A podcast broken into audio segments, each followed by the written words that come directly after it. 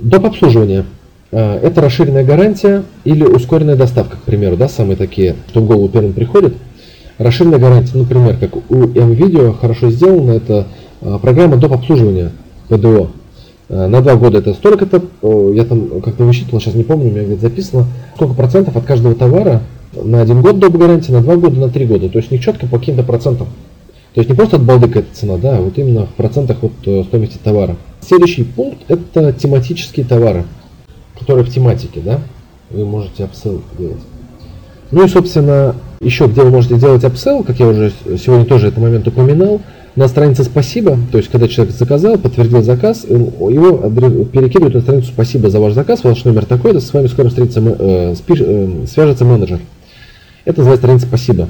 Соответственно, вы на этой странице делаете ограниченное предложение. То есть в течение получаса вы можете, вас, ну, можете докупить одним кликом там, к товару там, то-то, то-то с какой-то с такой-то скидкой.